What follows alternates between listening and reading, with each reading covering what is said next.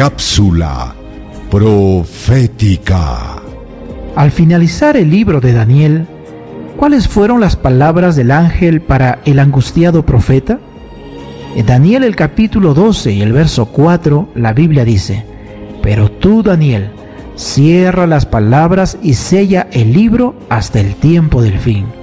Muchos correrán de aquí para allá y la ciencia se aumentará.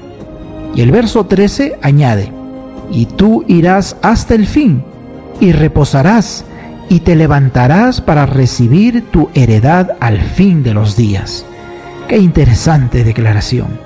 El ángel Gabriel ordenó a Daniel sellar el libro hasta el tiempo del fin, momento en que muchos se interesarían en su estudio.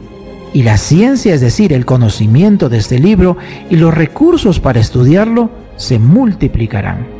Entonces Gabriel le dio a Daniel la seguridad de que su recompensa estaba garantizada, que él debía descansar, es decir, morir, pero que resucitaría para recibir heredad al fin de los días, es decir, la vida eterna.